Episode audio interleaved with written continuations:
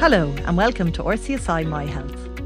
This podcast explores a wide range of areas in health and well-being and brings together some of the leading healthcare experts in these fields. Our goal is to empower you with the right knowledge so that you can make informed decisions about your health and well-being. We hope you enjoyed today's episode. Hello and welcome to the RCSI University of Medicine and Health Sciences. I'm Ciaran O'Boyle and today we're going to continue our discussion on your toolkit for living well during the pandemic and coming out of the pandemic using the principles of uh, lifestyle medicine. So, this is part of RCSI's My Health series, in which we talk to experts uh, in health and science uh, to look at evidence and ways that you can improve uh, your own health and well-being. Today I'm joined by Professor Mary Cannon, Professor of Psychiatric Epidemiology and Youth Mental Health here in the Department of Psychiatry at RCSI, and by Louise Tully, who's a registered public health nutritionist with a background in research on infant and young child nutrition and obesity. And Louise is a researcher here at RCSI. And joining us later virtually will be uh, Dr. Pádraic Dunne, uh, who's an immunologist, a psychotherapist, uh, meditation teacher uh, here at the RCSI Centre for Positive Psychology and Health. Welcome to the RCSI My Health series.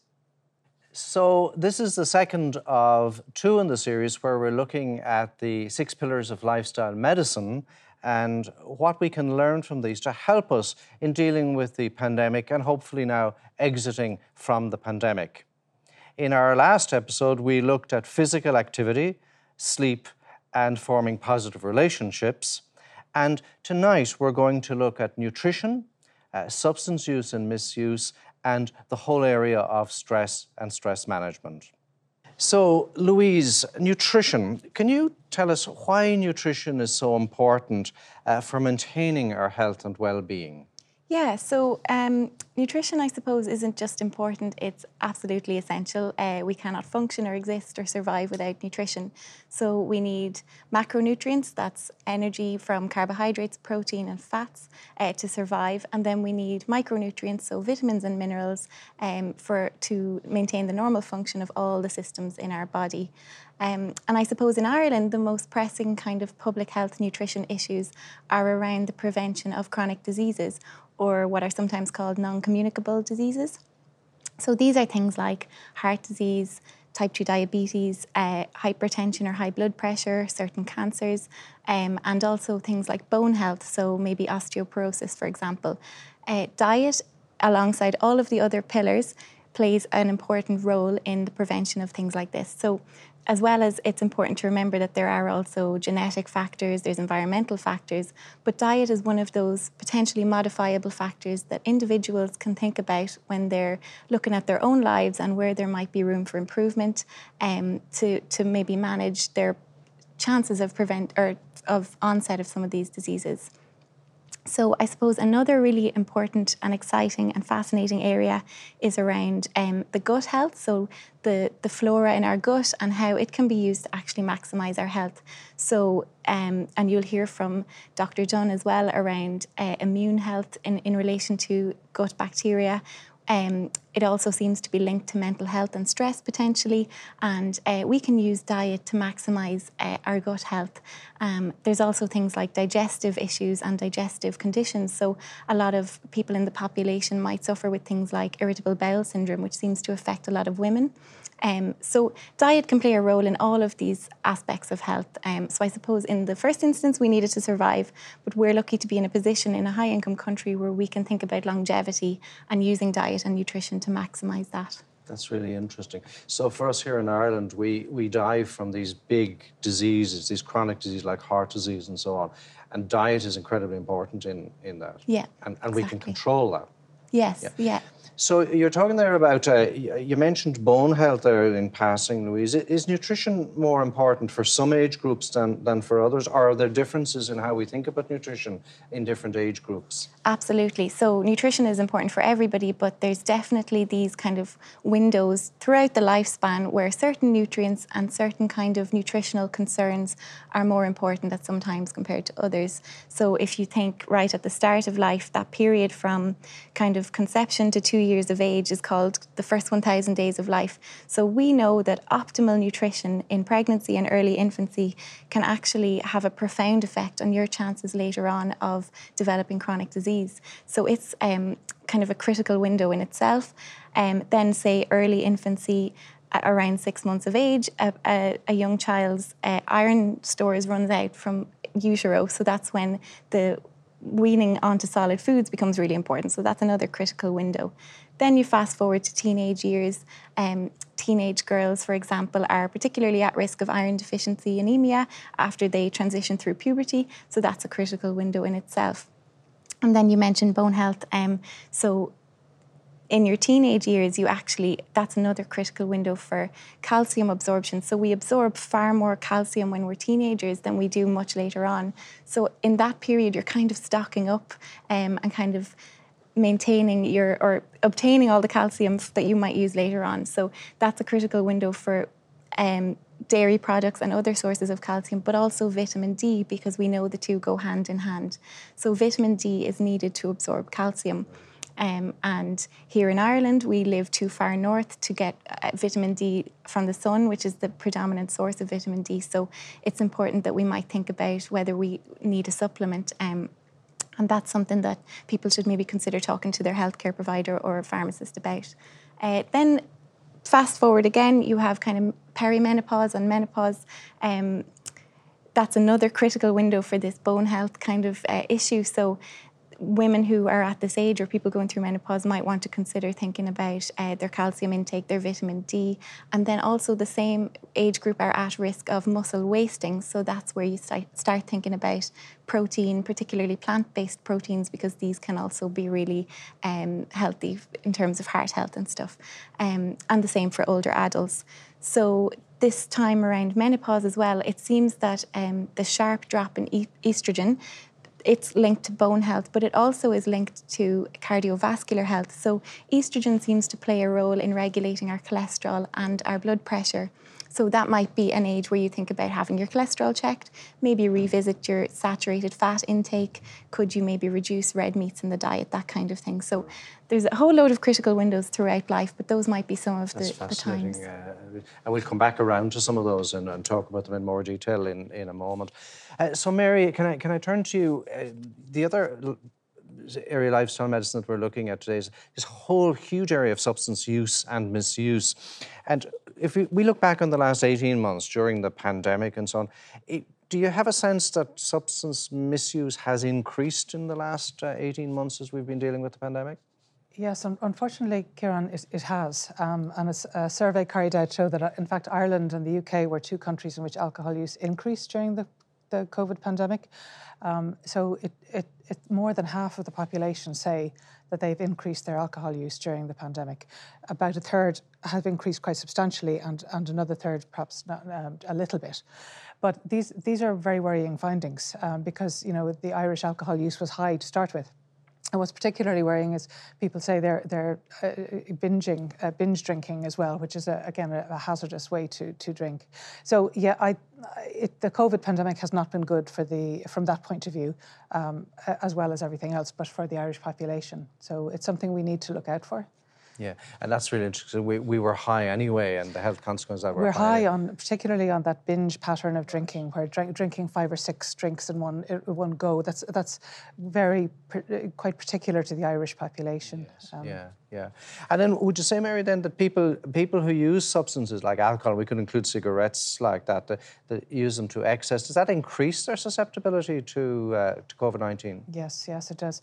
Well, uh, cigarettes, of course, will will affect your your lung function which is, is you know, not helpful if you get a, a COVID infection. Uh, so that's that's particularly worrying. Um, and then um, alcohol, of course, dam- you know, does damage your immune system. So especially chronic and high level alcohol use. Well, so you, you, you don't have the the immune uh, response that you should have to, to an infection. So you're you're liable to all kinds of infections if you use alcohol or cigarettes to excess. Um, so particularly during this time of the pandemic, we should be very careful about these substances. That's really interesting. So alcohol decreases our capacity or to bat off viruses and, and bugs mm-hmm. and so on. So Louise, you know, when we're thinking about, you know, the fact that we, we suffer from these diseases, non-communicable diseases like heart disease and so on, diet is so important. And most people will know what they should be doing in terms of diet and you know what they should be avoiding. But there are barriers to actually improving our diets. What, what are they? Yeah, so it seems like the the food environment is a big one. That's where, you know, we might know what we should be eating in theory um, and know what the guidelines are, but actually, we're surrounded by these ultra palatable foods that are quick and easy and sometimes very cheap and they're everywhere. Especially those of us who, who live in towns and cities it can be quite pervasive. And if it's not that it's advertising for food you know very quick easy um, very high energy dense um, high sugar high salt high fat foods that are quite nutrient poor. Um, and it seems like eating outside of the home is associated with less kind of healthful foods or healthful diets. So, um, th- this kind of food environment, and then you have the aspect of cost. So, uh, for some families or you know individuals, it's it's maybe not a, a, matter of simply preparing food at home. It's whether you have a car, whether you have the capacity, and also the resources to make a meal at home. Um, and I think also this issue of stress. So. Um, if you live or work in a very high stress environment, um, often you might not have the capacity after a very stressful time to think about what groceries you have or what groceries you need to get and getting home and preparing a meal. If you come outside of work and all of the options are there to just grab something cheap and handy and delicious, I think that becomes the, the tempting thing to do. And then on the other hand, you have these um, kind of social media, I think, for example, is full of nutrition bombarding you with nutrition information or misinformation often. Um, and it can be very actually difficult to navigate what you're supposed to be eating, what products you need to buy, um, all of that sort of thing. Um, so I think there's a lot of barriers and it can be quite tricky for people. It's, it's sometimes one thing on paper and one thing in practice, maybe. That's really interesting, and there's just loads of there's, huge amounts of money being made uh, in, in this so thanks very much for that. We'll come back around to some of that. Uh, Mary, can I come back to you then? When we're, we're thinking about alcohol use in particular, are there safe levels of alcohol use or what's the guideline? What are the guidelines on that? Yes, there are, there are guidelines for what we call low risk alcohol use. Now, unfortunately, there's no totally safe level of alcohol use, but there's low risk alcohol use, which is um, 17 units a week for men and 11 for women. And now a unit would be, a, if we call a standard unit, a standard uh, drink would be um, a small glass of wine or a glass of, say, beer or cider, um, or one measure of spirits. So, um, so, and the other guideline would be two alcohol-free days a week that's uh, you know be also been recommended. So essentially, that boils down to one about one unit a day maybe two uh, if you're having your two alcohol-free days. So the other thing you need, really need to watch out for are the size of your glasses. So a lot of people think, oh, I'm having one glass of wine, and a lot of glasses you find at home they're really big. So you could have two units in a glass, and you think you're only drinking one unit. So you need to be very careful, and particularly women. Um, the, alcohol is more hazardous to women's health than, than men earlier. You know, they, they will develop the liver problems earlier than men with, with the, the same level of drinking. Um, so yes, there are very there are very good guidelines about this, and if you you know th- this is very well documented on the HSE website, and you can go and find out exactly what a unit is and, and how many units you can have a week and we'll put up links to those websites. Yes. But can I can I just we, we just reinforce that it's probably not as widely known that the hazards are greater for women than they are for men for the same amount of, mm-hmm. of alcohol. Yes, it's, it's, what happens is that the whole process is accelerated. So um, so women will develop if for the same level of alcohol use, they will develop the liver problems earlier than men, and this has been this is being seen now, um, because traditionally women you know, many generations ago didn't drink as much as men, and men were the, but now women are, and men are drinking, you know, almost uh, equal level, and we're seeing now this, this, you know, increasing amounts of women presenting with uh, liver liver problems to our, our hospitals. Louise was talking there about the barriers for us eating well. Are there are there barriers for us cutting down on alcohol? Do you think? Yes, it was very interesting what Louise was saying about uh, being being surrounded by advertising about food, and, and it's the same thing with alcohol. Um, you know, everywhere you go, there's billboards. You know, you look at a, a, a sport sporting event. There's there's advertising everywhere. Now it, it's been endemic, um, but now finally, I think people are the public health authorities are beginning to say, you know, we, we really have to cut cut down on this. We can't have positive messaging about alcohol everywhere we go. So, but people need to be very, very um, aware that the you know that that there's an industry behind this. Um, as with the food, you know, and, and it's not necessarily good for people's health. The, the you know commercial interests and, and public health are not necessarily the same thing. They, they don't align, and these are huge forces no. in mm. in our society. Uh, so thanks very much for that, Mary, and we'll come back around to, to that more detail. So, Pádraic, to, to bring you in here, uh, COVID has been a particularly stressful time uh, for so many people, impacting on aspects of our physical health, our mental health, and, and our well-being. And if we look at this separate pillar of, of stress reduction and mental health next, what does stress look like and feel like? Thanks very much, Ciaran. Stress is actually a part of being a human and being alive, um, and we actually need it. And that kind of stress, which is normal positive stress, is called U eustress. So that's EU stress. And um, where it becomes a problem is when the actual the load that we're under or the pressure that we're under becomes a little bit too much and then we move into what's called distress really and distress is commonly uh, interchangeable with the word stress itself. So I think it's important to say that because um, stress can be harnessed in a, in, a positive way. So in, in terms of the symptoms of stress and, and how, how they manifest in us, in our, in our brains, in our minds, in our bodies, um, I think it's probably important to say that we can divide stress into three different components. So I'm sure you've all heard of fight or flight response. So there's actually a third element to the fight or flight response, and that's fight, uh, flight, and freeze. And they're usually the three different responses to stress that all of us get at some point or another. So if we look at the symptoms of what the fight or flight response looks like, really the body is trying to get you prepared, as I said, to, to either fight this threat or to run away. And what do these symptoms look like then in terms of the stress response? So, your body will release energy from your liver, so in form glucose, which are very active sugars. So you need energy if you're going to run or fight this threat. And um, your heart rate will increase, your blood pressure will increase, and um, your breathing rate increases because we need to get these sugars into your muscles so that you can run or fight this threat. And um, we also get sweaty palms. And um, our appetite completely disappears. Our libido, libido is completely disappears. Um, and generally speaking, that can mean a short term or a long term. So, in other words, you can have that in acute stress, which is very short and snappy, or you could experience those symptoms over a long period of time. Now, the other thing that stress impacts in terms of the fight or flight response is the gut itself. So, many of us would have felt butterflies in our tummy, for example, if we were going to give um, a presentation, for example, at work or something like that. But it can also have a longer term impacts on the gut as well. It can give us um, gut spasms and things like that. And if it goes on for long enough, it can actually impact on the gut microbiome, which maybe we'll talk about a bit later.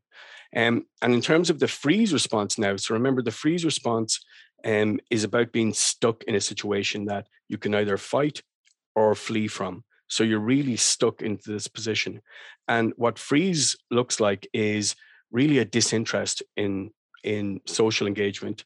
You probably want to sleep a bit more. You really have no appetite. You've got a lot of lethargy, so you're not interested in anything. Food probably tastes a bit bland to you um, you just want to retire into your bedroom the whole time. Um, you're kind of stuck in that freeze response. The other thing to notice in the freeze response is that people, their voices become very monotone. Um, now, again, this is not long term because we can come out of the freeze response, but voice becomes very monotone. Um, facial expression can be kind of deadpan, especially around the eyes. Um, so these are all the symptoms to look out for in terms of the freeze response. So as I said, it depends on the type of threat, um, whether it's fight or flight or freeze. But broadly speaking, they're the broad symptoms of stress itself. Well, so, so, so that's really interesting. And then to make a link to something that uh, Louise was talking about earlier, Pádraic, is there a link between the level of stress that we're experiencing and, and our gut health? And, and uh, is there a link then between that in turn then and our immune functioning? Yeah, I think there's a very intimate relationship between the stress response and our gut health.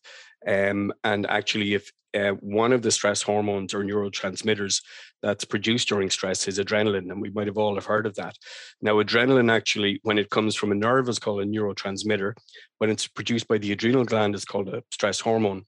Um, but when adrenaline is produced by nerves that um, really there's a huge amount of nerves in your gut. In fact, your gut can be regarded as your second brain. There's so many nerves that just enmesh it everywhere. It's called the enteric nervous system. Um, but really, what happens is adrenaline actually can come out from the end of these nerves um, and activate the immune response. So when the immune response gets active, then you can actually get damage from the inside out. So that's um, from the barriers behind the, the, the gut wall, for example, the immune response can emerge into the gut itself and cause a problem. So that's one way that stress can impact the gut. The other thing that stress does is it impairs our mucosal barriers. Now I'm going to I'll describe that in a more simple way. Our mucosal barriers or mucosal sites can be found in our lungs. So all that means is the first layer of cells that line the, the inner tubings in our lungs and also in our gut. So they're lovely little layers of cells and they all produce mucus. Um, um, and that's why they're called uh, mucosal lining. What happens in stress is that this mucosal lining becomes permeable and things that shouldn't be getting inside into the bloodstream can get inside into the bloodstream, but also they can activate immune cells that live underneath these layers.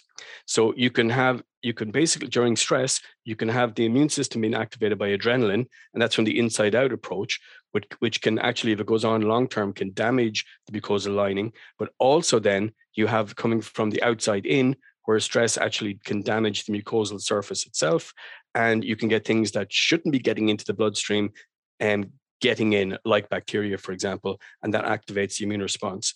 And when you activate the immune response in terms of the gut you can get gut spasms and um, you can get lots of unpleasant um, sensations in the gut itself. And um, you can get you know really piercing pain for example. And um, so it's very unpleasant but there's a really strong intimate link between the immune response um, and the stress response itself and also, um, and I think Louise may have mentioned it already, that there is um, a big part to play for your gut flora or what's called your microbiome um, in the gut itself. And all that means is we have got trillions of bacteria that live in our gut. Um, in fact, we've got more bacterial cells in our gut than we have human cells. So you might argue actually that we're more bacteria than human, but these bacteria are crucial for our mental health and they're crucial for absorbing nutrients and they're crucial for our gut health itself. They maintain that mucosal barrier. Um, and I think we'll talk about it in, in a moment about how diet actually can impact that. So, all of these things fuse together in terms of the stress response um, to activate the immune response um, that can damage the gut itself and create lots of problems. So then, Pádraic, for, for people watching, if we start to think about the practical things that we can do, you know, to decrease the, the, the stress that we experience, what can we do to manage the, the symptoms of stress in the short term and then in the longer term? I think what we're talking about is, for me, stress first aid, which is ABC of stress, and then long term management of stress. And very briefly, um, when we talk about ABCs, we're talking about awareness, we're talking about breathing, and we're talking about compassion for yourself. So, awareness, you need to cultivate awareness in the body. So, you need to be aware of areas in the body that are very tight and you need to consciously relax them. For example, the shoulders. Um, and you can do something like the body scan meditation that you'll find on the RCSI website. Um, and that can be very helpful. You'll also find descriptions of the body scan meditation in the Science of Health and Happiness, for example. Um, and you also need to create awareness in your mind because these things that initiate stress can actually ambush us and we can have massive blind spots in terms of where these things come from. But if you pay attention to what's going on in your mind and you can pay attention by engaging things like mindfulness meditation even prayer for example will help you create more of an awareness of what's going on in here. But also um, you can do something like journaling for example or creating a diary that you spend maybe five ten minutes a day on. So create awareness and then the b in the abcs is breathing and we need to put a break on the fight or flight response. And a very simple but hugely powerful way to do that is by breathing in a certain way. And it's what I call triangular breathing. And you're talking about inhaling for five seconds, exhaling for five seconds, and holding for five seconds. And we breathe like that for maybe five minutes. And um, you'd be massively surprised at how quickly that can take all those symptoms of the fight or flight response down. So that's B. And in terms of C, then it's all about being kind to yourself really it's compassion um, and most of us aren't compassionate towards ourselves. We've got a very strong negative inner critic um, that we usually let run the show especially when we feel stressed. It you know it, it starts saying things like oh you know you'll be found out you're a bit of a fraud all that kind of stuff. And um, we need to manage that inner critic. We need to be kinder to ourselves because humans are great at being kind at ourselves to, towards ourselves. So awareness of the brain and the mind and the body, engage that kind of triangular breathing to manage the stress symptoms and be kind and compassionate toward yourself. In terms of long term, I'll keep it very brief. We're talking about exercise. If you can engage in exercise in a community setting, then that will be best for you.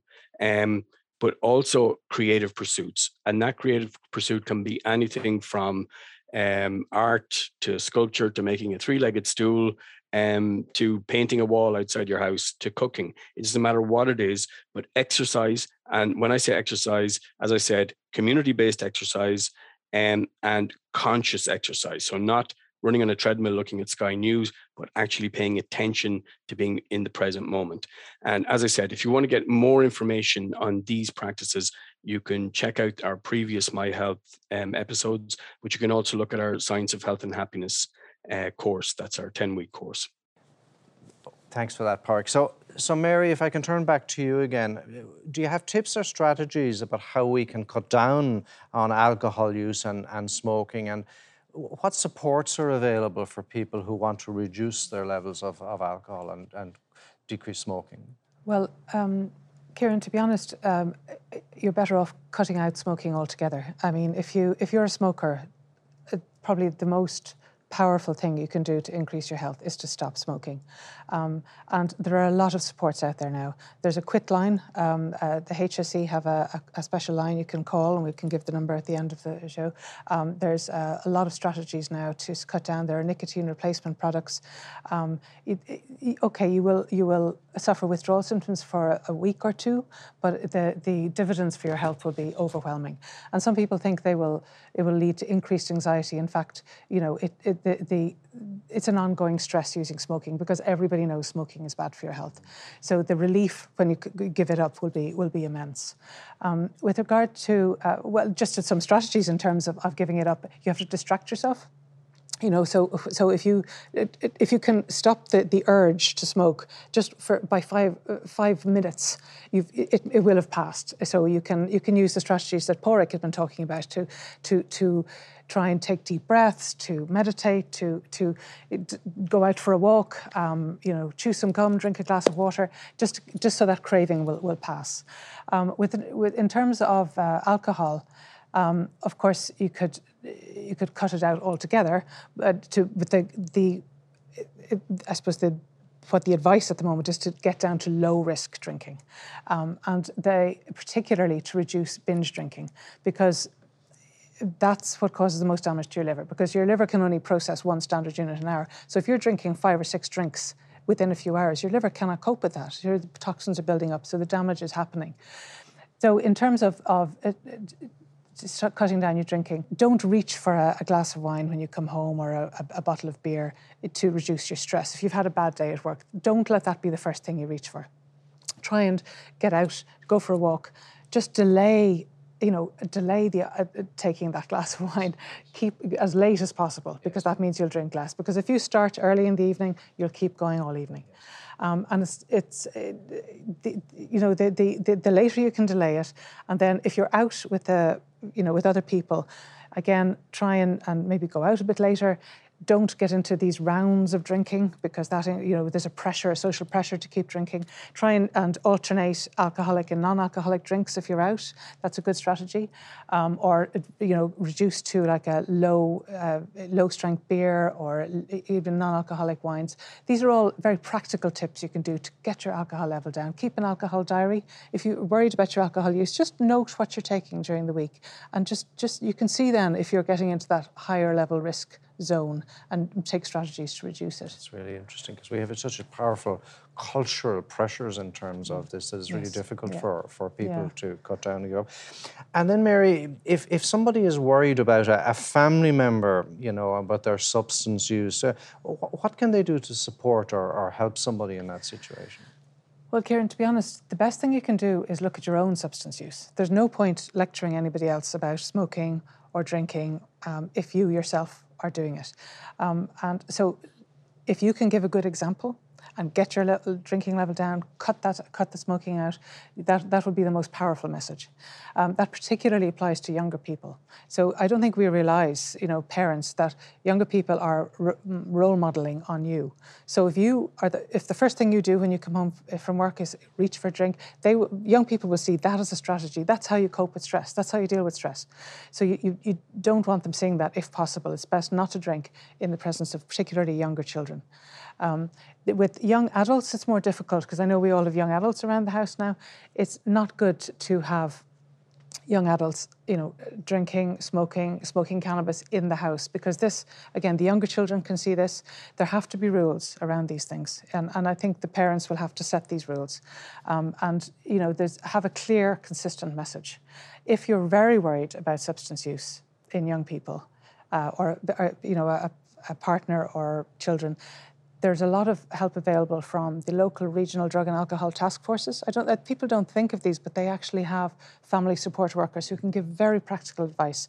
And each region has their own drug and alcohol task force, um, and particularly useful, say, for parents worried about about um, young young adults at home, particularly if there's challenging behaviours or, or aggression, um, which can be quite worrying for parents. Um, so there's there's a lot. The HSE have a wealth of advice about cutting down substance use and uh, uh, family support. There's a, a, a, website, Ask About Alcohol, and we can put I can put up some um, information later. Uh, in hospitals, we have alcohol liaison nurses who again have a huge amount of information. So there's uh, lovely leaflets. Pick them up wherever you are. Um, they're incredibly well produced, and uh, you know we should be proud of the HSE, the work it's doing in health promotion in this regard. That's really, really useful. And we should stress this is your specialist area of research as well, this whole area of youth. Well, my, I suppose my area of research, I, am particularly interested, I suppose, in long term effects of cannabis use in young people. And I think we don't realise how damaging that can be for young people's mental health. But alcohol is also damaging for your mental health. We've talked about the liver today, but alcohol is a depressant. So you're not, you know, you think you're reducing stress by taking alcohol or uh, having a smoke, you're actually increasing your risk of, of stress and anxiety later on and we will put up those. And the, the HSE just last week launched their Healthy Ireland, their progress report on Healthy Ireland. So a huge amount of, of useful, very useful information. Thanks very much for that. So, Louise, coming back then to, to diet, what role can diet play in protecting us as we, we're heading now into another winter of this pandemic? So it's a, it's a tough time ahead. We have a tough few months ahead. Yeah, that's it. And I think um, you know, I always like to think of it as if you're kind of well nourished, well hydrated, and well rested, um, well fueled generally, then you're kind of equipping your body as best it can be to kind of fight the kind of germs and potential infections we come up against because we're all out and about socializing far more than we have in nearly two years. Yes. Um, so I think there's a lot of things going around, like our body's defences are being maybe tested a bit more than they have been. Um, and so I think the very best advice that I can give in relation to diet is, you know, um, the old reliables, they're kind of boring messages. They're not the very kind of silver bullets that we sometimes hear about, but it's that thing of fruit and vegetables where you can, whole grains, nuts, pulses. But a lot of the kind of benefits that you can get from kind of vitamins and minerals, you can obtain that from your diet. So things like vitamin C, you can get that from citrus fruits. You can get vitamin E from nuts. Um, but the fantastic things about these foods is that they also contain fiber, and I think. Um, we tend to associate fiber with just like our toilet habits, but um, fiber is our best friend because it also contains these things called prebiotics. So we hear about probiotics quite a lot, but prebiotics are fuel for the good guys in your gut, I suppose. So they um, can kind of feed all of those potentially good bacteria. So they're protecting potentially your heart health, your, your mental health, um, preventing obesity, all of those things that we discussed earlier. Um, but also you're get you're managing your kind of body's natural defences as well. Thinking about the general diet dietary advice more generally. So um, you have there's quite a lot of saturated fat in all of our diets. So a good thing we can do is try and replace maybe the oils that we use with cooking. Um, things like olive oil or nut oils tend to be what we call unsaturated fats, um, and they're nice ways to replace. And they have these kind of anti-inflammatory effects. So a lot of the kind of um, damaging processes in our bodies are caused by inflammation. So we can kind of counter that a little bit with anti-inflammatory foods. Uh, so omega-3 fatty acids as well are fantastic. So that's your oily fish or your good fats and oils as well. Um, and these are kind of key messages that we do hear a lot, but unfortunately they're not as jazzy maybe as some of the products and things that we. But it's a nice positive way to put it, Louise. So rather than you know focusing on what we cut out, we sort of add in more healthy things, and by virtue of that, we're cutting out we're cutting out the, the exactly. bad stuff. Okay, and now there's a huge amount, as you say, of advice out there. Some of it conflicting. You know, people are being bombarded with all kinds of products and so on. Where where should we turn for good nutritional advice? Yeah, so I mean, I think especially with social media, there's it's full of people who are very willing to give out nutrition advice. Uh, some of them are experts, many of them are not, um, and I think it, like the more extreme, the more kind of interesting it is to people. So you're get you're hearing about kind of very extreme diets where people are being advised to cut out whole food groups, and I suppose the thing to emphasize is that um, nobody should be cutting out a whole food group without very careful supervision of maybe a dietitian or their GP, and unless they're recommended to do so. So, a dietitian is the only healthcare professional who's qualified to manage uh, any kind of nutritional condition or your nutrition intake for any kind of other diagnosed condition that you have. For more kind of health promotion related advice, you could look to a nutritionist now, a nutritionist is kind of a vague term. Anybody can call themselves one. So, maybe the easiest way to find out their credentials is to look to maybe if somebody has a degree in this area um, before kind of taking their advice. Um, I suppose there's a there's an awful lot of helpful resources out there. So I have provided some that should be available after also. Okay, we'll put those on the website. And the HSE yeah. has some, I think, very good material on, Absolutely. on in terms of its, its Healthy Ireland program. Thank, thanks for that, Louise. So, Mary, for, for people watching uh, this uh, My Health episode, what, what would be the key take home messages in terms of substance use and, and misuse? In terms of the two substances we've mainly talked about tonight, um, smoking and alcohol, with smoking, just stop. Okay, there's, there's nothing more powerful you can do to improve your health if you're a smoker than stopping smoking. Because if you stop smoking, you'll add 10 to 15 quality years to your life. One in two smokers will die of a smoking related disease. So, with regard to alcohol, bring your alcohol down to a low risk level of, of uh, drinking. Familiarize yourself with the uh, with the levels of low level drinking, which is 17 units for men and 11 for women. And you know, use all the strategies you can to get your drinking down and keep it down at that level and use all the the promotional material that's available and the health information that's available. What always strikes me is that you know, when people get a life-changing diagnosis in you know later in life they're suddenly able to stop drinking they're able to stop smoking they start exercising they start eating healthier and i just think why couldn't you have done that 10 or 20 years earlier, and then you wouldn't have this diagnosis in the first place. So please think of that. If you can do it then, you can do it now, and the earlier you start, the better. And Louise, the same question, the, the, the key take home messages for us uh, in relation to nutrition. Yeah, and I think we touched on it slightly already, but I think um, we've all had a really tough couple of years, um, you know, and I don't think anybody should be too hard on themselves about their habits. But when it comes to diet, a lot of the messages out there, there's a whole wellness and diet culture that wants you to restrict, limit, cut out. And I think it's much nicer, as you mentioned earlier, to flip it around and think about what could I add to my diet. Um, it's important for food that we enjoy it, we love it, we have a nice time around food. So it shouldn't be something that brings us anxiety. So maybe think about could you add a handful of nuts to your breakfast or replace one of your tea or coffees with a glass of water. Maybe it's an extra portion of fruit or veg. Um, and I think we can all then, it's those small habits that are sustainable um, and that we can build up over time. Uh, thanks for that, Louise. And and Pádraic, if I can turn to you again, what's your, your take home messages for people watching this in relation to stress and stress management? The beauty about the pillars of lifestyle medicine is that a rising tide lifts all boats. So, what do I mean by that? What what I mean by that is that if you can get a handle, for example, on drinking wine, for example, in the evening, that you turns into a habit. Okay, if you can get a handle on that, and let's say don't drink during the week at all, for example, what you'll find is that your sleep will improve. Now, if you improve sleep, then what happens is you get um, less of a stress response, believe it or not. So your immune system becomes more balanced. Um, so then you get you, you have less impact on the gut, for example. Um, and if you're eating uh, proper food and whole foods, not processed foods, well, then that helps your gut microbiome, and that in turn helps your immune response, and that helps balance the nerves that create the fight or flight response. And if you can um, engage in exercise, that helps manage stress, full stop. If you work on your relationships, that will also have a knock on effect on the other things. Um, and finally, stress management. Remember the ABCs awareness, breathing, and compassion for yourself. Um, everything is integrated. So if you improve one, you improve the others. And for me, that's the that's the beauty about lifestyle medicine.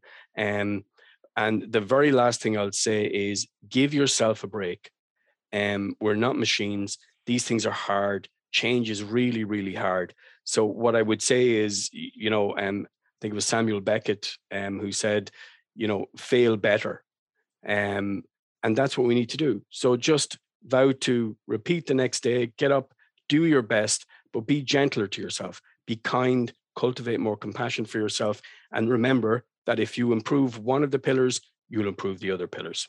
That concludes our, our discussion for today. Uh, my thanks to our guest speakers, Dr. Pádraic Dunne, uh, Louise Tully, Professor Mary Cannon, and the, as we've said, the resources that have been referred to uh, in today's session will be available uh, on the RCSI website.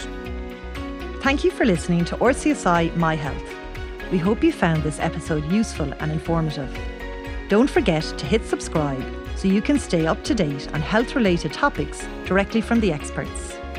For more information on RCSI My Health series, please visit rcsi.com forward slash My Health Lectures.